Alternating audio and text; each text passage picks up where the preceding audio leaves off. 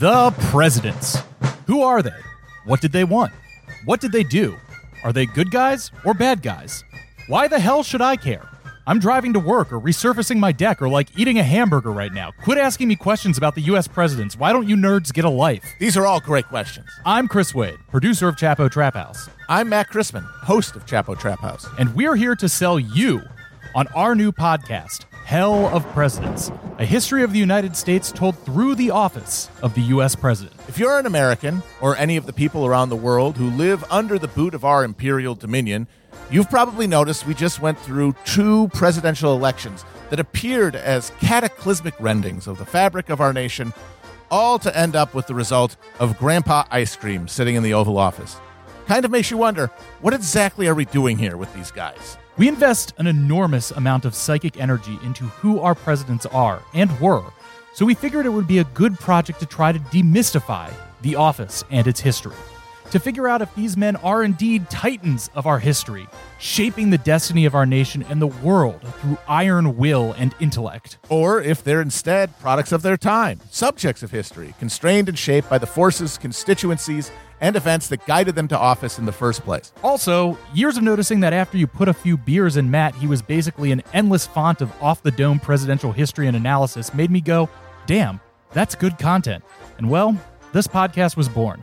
I'll be providing a basic historical outline and context. In late January 1825, a Philadelphia newspaper published a letter with a sensational allegation about the Speaker of the House, Henry Clay. Quote, the friends of Mr. Clay have hinted that they, like the Swiss, would fight for those who pay best.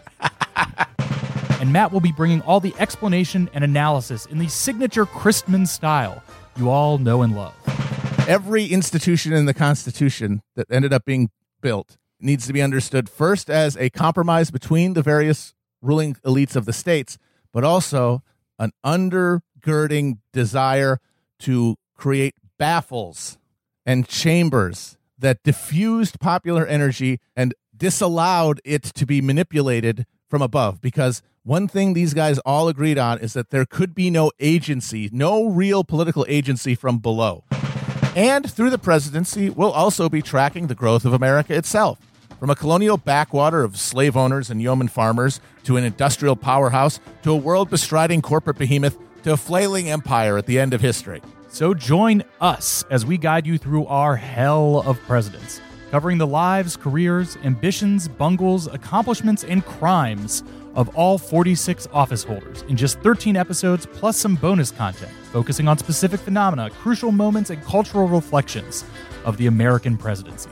From Washington to Biden, Come on, man. from the Jackson cheese to the Trump handsome quarterback hamburger party, many, many French fries. We'll cover it all on Hell of Presidents. Hell of Presidents is available exclusively on Stitcher Premium.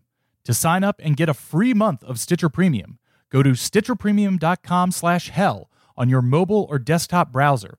Click Start Free Trial, select a monthly plan, and use promo code HELL.